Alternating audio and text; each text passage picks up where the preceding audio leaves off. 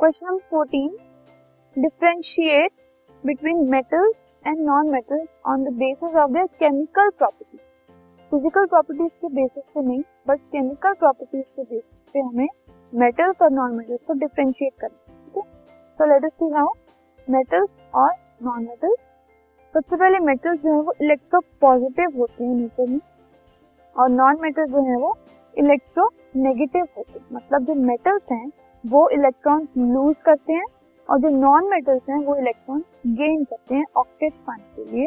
या फिर noble gas configuration के लिए। मेटल्स जो ऑक्साइड्स बनाते हैं, वो बेसिक होती है नेचर में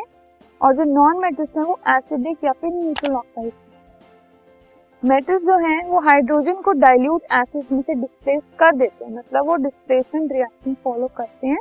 लेकिन नॉन मेटल्स